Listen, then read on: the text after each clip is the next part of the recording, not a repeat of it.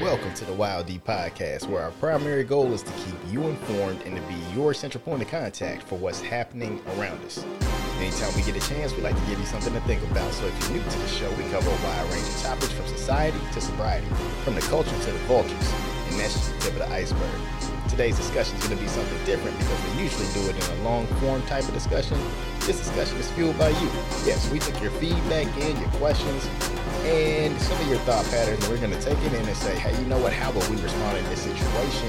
And give you something to think about from that perspective. So, please, if you have any questions, this is Feedback Friday. Please don't hesitate to send them in, and we will keep you anonymous. Welcome, welcome, welcome. It's a beautiful day. Some places it's warm, some places it's cold, some places it's snowing.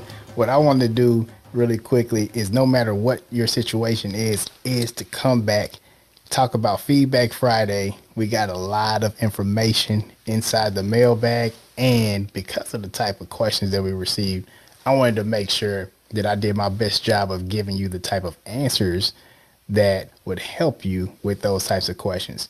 Now, here's the thing I told you, I bet on myself, I bank on myself. I cannot answer those questions. And obviously, I had to tap into the mailbox, tap into my network, and contact my guy, Mr. Alan Leslie of Six Figures to Bigger Figures. And he's sure. going to come in and he's going to answer some of these questions and help us out. But before we do that, Alan, how's it going? Man, I'm doing great, man. I'm doing great. I'm, I'm, I'm in one of those cold places that you talked about. It's snowing over here. I tell you what, it was kind of crazy. This morning we woke up and everybody's device was just like had an emergency tornado warning. Yeah. And and that's what it was, right? And, and that's how we woke up.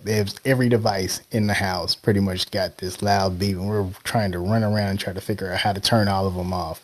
But that's another another story for another day. Right now, we want to talk about just in case those storms come, you got to be mm. prepared, right? So we got some financial questions. Yes, and, sir. And I want to uh, throw them to you. So if you're ready, let's just go ahead and jump right into it. Yes, sir. Yes, sir, man. Let's go. And by the way, uh, just very quickly, this is six figures to bigger figures. Uh, Dwayne, you mentioned it. My story power. I inherited, lost, regained, and surpassed a six figure net worth. So uh, you get me on Instagram at, at 6FTBF, YouTube, Facebook, uh, the whole nine, man. I'm here for it. I'm here just trying to give financial data free. I don't. I'm not asking for anything other than to follow. Right. I'm just doing it out of the passion. Man. So let's let's go. I love it. I love it. Not we don't do this for the likes. We do this to help people. Yeah, love do it. for the love, not for the likes, baby. All right, cool. So the first one, uh, first question that we got in as a as someone that is back in school and approaching finance, which certification would you recommend pursuing? Is it a CPA or a CFP, or would, mm-hmm. would it be something else? Yeah, that's a very good question. Uh, and I hate to answer a question with the question, but it, it really depends on where your passion is. Okay, so I'm a CPA and a CFE, and the CPA certification is not something you should get just to play around, just to, you know, uh, hang on the wall. If you're going to get a CPA certification, make sure you can put it to work. And then there's a couple other loopholes you have to jump through. For example, you need at least 150 credit hours in order to sit for the exam. Uh, you, you also need to have uh, a certain amount of accounting experience, about two years accounting experience with an accounting firm or, or on the tutelage of a CPA or something along those lines before you can even sit for the exam. I mean, you can sit for the exam before they, they even uh, give you that certification, right? Then there are four parts of the exam which aren't uh, easy I would say. Uh, you know, luckily for me, I passed it all the first time. You know, light brag, light flex. But that's not the case for for a lot of people, right? It's it's uh it's hard. It's not. I'm not even front. It's not an easy exam. So you have to know. I wouldn't say if I if you want to help people and be a certified financial planner (CFP), then you should do that. If you want to do accounting and have the, the tax background and use that in a way where you could have your own accounting firm like I do, uh, then go ahead and do that. You can still help people, but your passion is what's going to guide that uh, decision. And the the the resistance. Not I'm not shitting on CFP folks, but the resistance to a CPA is a little bit more difficult. Love it, love it. That's great advice. Solid advice. I mean, that's a lot of letters for a person like me. obviously I couldn't answer those questions, but I love what you're doing and I love the light flex as well. Pass all four of those on the first time. All right, so the next question that we have can you talk more about the benefits of term life insurance over whole life insurance? And how does that term life insurance impact your net income? Yeah, really good question, man. I know a lot of my financial advisor friends, they don't like when I talk about this, and most don't because uh, I think they get a pretty good check from it. But you know, salutes to you. But I don't. I believe so. The first thing we will say the difference is term insurance is not permanent, right? It's just for a term. It's temporary, so it ends up being cheaper. Uh, you can get a higher death benefit, but once that term is over and you've paid your premiums up to that point, you lose it. You don't keep anything. Whereas uh, a whole life policy is permanent insurance, and so it's more expensive, and you can keep it forever. And there's a cash value associated with that, meaning they have these really smart guys called you know actuaries who calculate. Uh, you can essentially get a return based upon the payouts that they had to do versus the the expense that they put in. So if there's like a added buffer or bonus, instead of that's how insurance companies make money, right? They have these actuaries can say, okay, these are the claims, these are the premiums. If my claims are less than my premiums, boom, I got money. So they share that to you and they call it a cash value. And you can hold on to that. You have flexibility to do a lot of different things with it. Uh, but it's more expensive.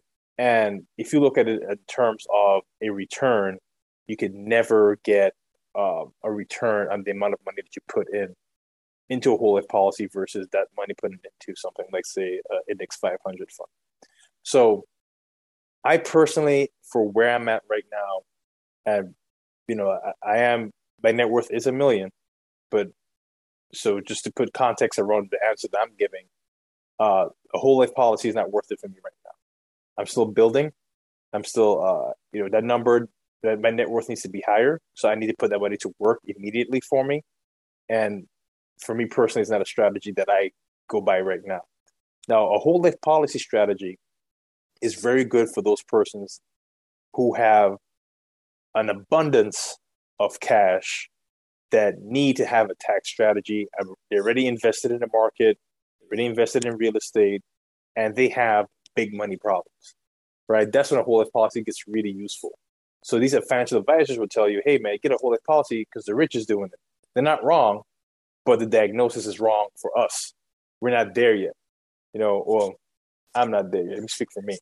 So if you're not there yet and you're sitting on that tons of cash, where like, yo, I have issues. I got to put money away so the tax man doesn't get it, or my wife, you know, my estranged wife doesn't get it. this person doesn't get it. Then that's where you at, right? You have that that you just buy the policy outright, and people do that. I put a million dollars right out in this whole life policy, and so that way I don't have to worry about. It. I know it's protected. I'm not there right now. I'm in the building phase, the wealth accumulation phase. So that's not the strategy for us to go through right now. Now, to answer the second part, like what it does in your net income, it does nothing for your net income, the term insurance, right? It's really just like Chris Rock said, in case shit, you know. So in case shit happens, you got something to fall back on to protect your family.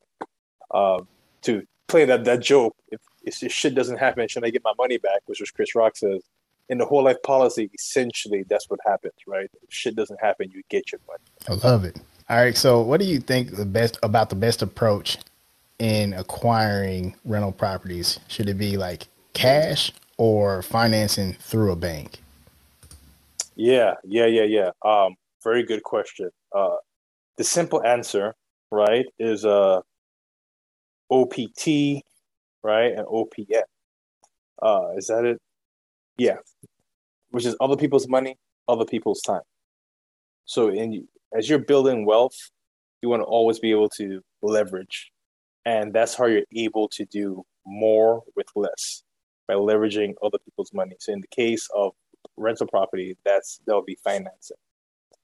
Uh, so that's the the approach I take with my rental properties because it allows me to do more with less.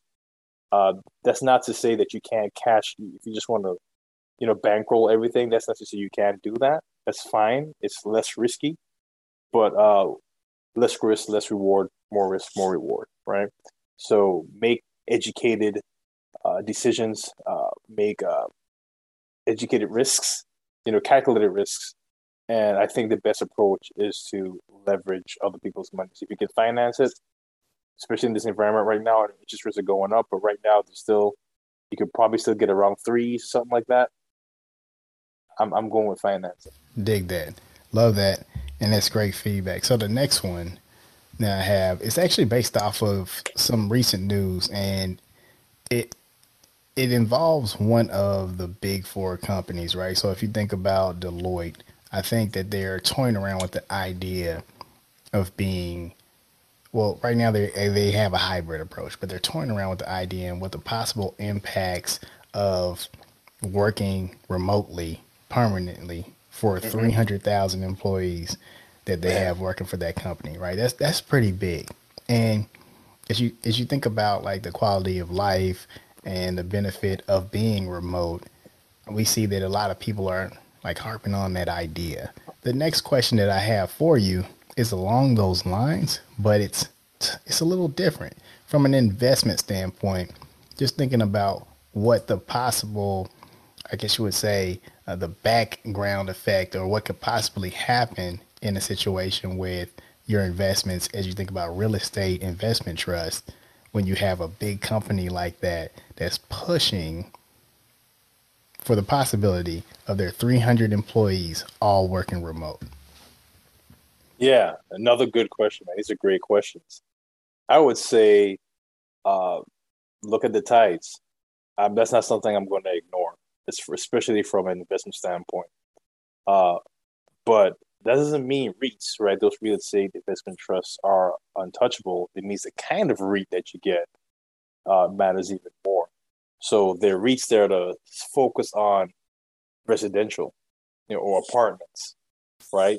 You want to focus on those because people still got to live somewhere, right? People still has to live. So condos, high rises, those are still going to be good to go. The ones that I get a little afraid of is those corporate, you know, the like malls are dead like I say, the REIT based on malls, I wouldn't mess with. Uh, uh, the, the REITs that involve with, like you said, like those corporations, uh, actually housing corporations, those I wouldn't mess with those right now, to be honest. Um, but retail, you know, people still got to go to restaurants and people still want to have a good time. Just to have, to have to live. So I would change my REIT strategy if you were into one to a REIT that's more focused towards that as opposed to like those like commercial uh, investments. I like that. That's a good call out. So it's not like staying away from REITs overall. Right. It's it's thinking about like really picking where you're going to put your money. Yeah. Yeah, I like that. That's great. So I have one, and this is uh, one that's personal because I have a, a group of of buddies that like we try to like always come together and think about how can we improve each other and how can we stretch each other. So we started off with like last year we had a goal of just being physically fit, right? And maybe signing up for like something like a Spartan race. This year, yeah.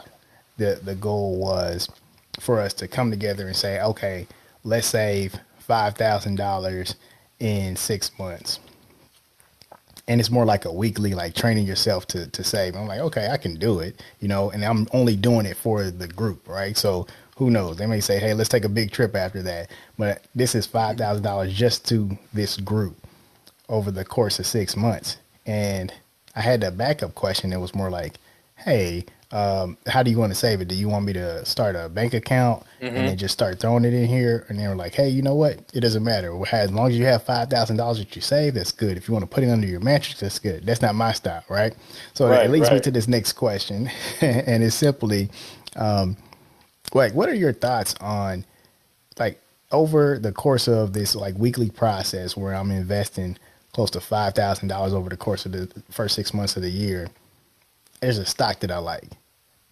I want to just put all of that money right there, and I know that it's a troubling question, or it's kind of like complicated a little bit because you may think, okay, I wouldn't just bet all of your money there, and that's not the case. Mm-hmm. There, I have multiple mm-hmm. investments spread out, right? So it's diversified. However, if I'm going to save one thing, and there's one that I really like, I love the leadership. I love the direction, the roadmap, and the plan. What are your thoughts on really just doubling down and, and really betting on that one thing, pushing all the chips in? You know, outside of the challenge, I believe you should invest in strong companies, companies you believe in, you have high conviction. I'm, I'm a firm believer of that. Uh, but there's something to be said about the exercise and the discipline of saving five thousand dollars in six months, right? So it's a challenge amongst friends, amongst a group, and in that case, you know, you could you could really do just put it in the bank. I I, I know that's almost like you know heresy right now, but there's there's something to be said about the discipline that it takes to and the exercise to put money aside. And you can take that exercise and that discipline and apply to stocks as well. So after you get to that challenge, you get the five thousand bucks. Then from there, you could just throw it all into the, the investment that you wanted anyway, whatever it's, it's crypto, you know, uh, equities, uh, you know, maybe add it to your emergency savings, and, and at that point, you just do it then. Uh, the, the the habit you should have is to continue to invest in, in high conviction plays, though. But for this challenge, you know, you can put it, in, you can keep it in the bank, right? Because I think the challenge is really more so not about. I think the challenge is about the discipline. It's about the action of doing that thing, and I think since that's the emphasis and it's a good muscle to work on, you know, in this case, I, I give an acceptance to put it in the bank. Then after that, as soon as the challenge is over, we put it into something. I love that, and and let me tell you the main reason why I love it too. Right, uh, you can put this five thousand, it really building that discipline, saying, okay, over a week, I'm going to like maybe 250 this week. The next week it may be 150. Um, however, over that period of time, you want to see that it's 5,000. Right. Betting on stock or crypto or something like that, you're you're taking the risk of it Number yeah. one, it could be like really high, and you could be over that five thousand, and uh-huh. that's great, right? Because if you're yeah. an optimist, but if you want to be realistic, it could also fail, and then the five thousand that you put in end up showing up as thirty one hundred, right? Right, exactly. yeah, yeah, so um, get to the point to where you grow that discipline, and then you've done you've done it over a sustained amount of time. You see that five thousand, and then if you want to put it anywhere you want to exactly. after that you've shown that you can do it. I love that right. approach. And I was like, let me add this to it too, right? Because I guess what kind of makes me trepidatious about it is there's a time limit of six months, and my investments I'm long term. So a six month investment, if it's that's not something I'm going to do. A six month turnaround is a swing for me, and I like to limit my swings. This environment now seems a little bearish, so unless you, you're doing some type of options, right? Some type of uh, uh, put options or something in that case, like I'm not necessarily uh, ready to do a swing like that short term. So I'm more about long term investing. So 10 years, 5, 10 years, 15 years plus.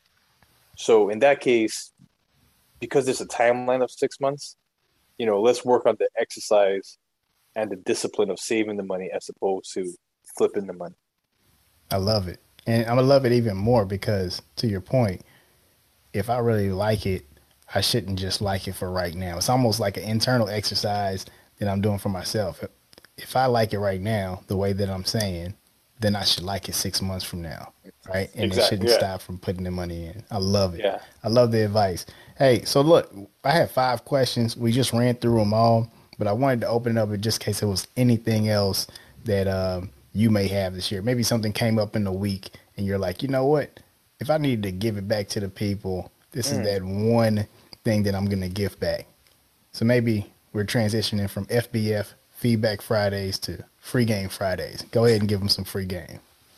Oh man, uh, let's let's let's talk about this. Since we, I just mentioned it about the the environment right now, it's it's it's a it's a bearish market right now, and uh, no one can predict where it's going to go. Uh, it may it may be worse. It may stop. It may be better. Whatever. But I want to remind people that whomever, if you just started last year, whenever it is, to stay disciplined. Right. It's a long term play, and when people are getting fearful, is when you should be greedy. When people are greedy is when you should be fearful.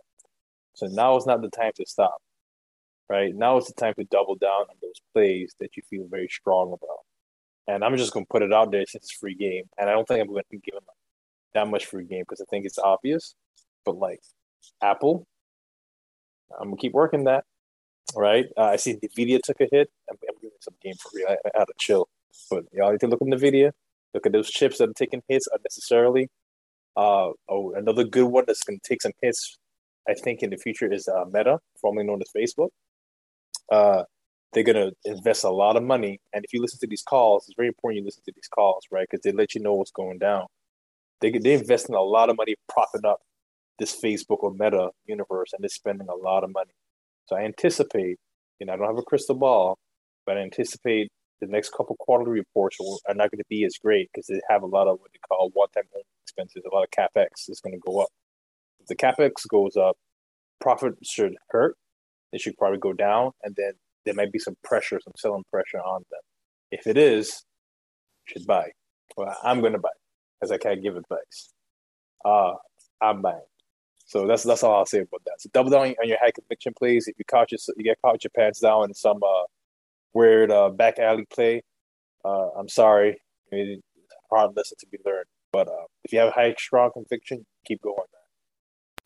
I love it. Thanks again, Alan. I really appreciate it. And just so everybody knows that um, Alan is not your advisor, he is an advisor. He can be, he can be at your service, but please, we want to encourage you all to do your own research and, um, yep. You know, also follow him, right? Because he did give you free game. And I'm going to tell you this right now. This is something that he does. This is a passion point for him. So there's always going to be free game there go ahead and connect with the individuals that you can get it from. And then if you want to take it a step further, his information is always available if you want to uh, have right. a consultation. So, Alan, is there anything else you want? Go ahead. Yeah, because uh, this is like like my passion right here, the six figures to bigger figures. But I also have an accounting firm, right, which is the CCP Consulting, the PLLC, and that's where I do book service, uh, bookkeeping services, uh, consultations, tax services, and remote CFO services. And uh, that's where I really, you know, make make make my bread. To be honest, right? It's just through it's through my nine to five, through my uh, my firm is where I really make my bread. This is where I actually express my passion and really reach out in a way. Hopefully, we can leverage technology to reach out to people in, in masses because that's what I'm really passionate about. But I also have other endeavors as well. So, a little plug right there. I love it. Uh, thanks again, Alan. I really appreciate you stopping by, answering some of the questions for the people. And we'll make for the sure platform, that, man. Man, every single time. I love it. Thanks again. Until next time. That concludes Feedback Friday for this week. We appreciate you. Please don't hesitate to keep the conversation going. Send those questions, and please, if you disagree with the feedback, send it in too. Till next time.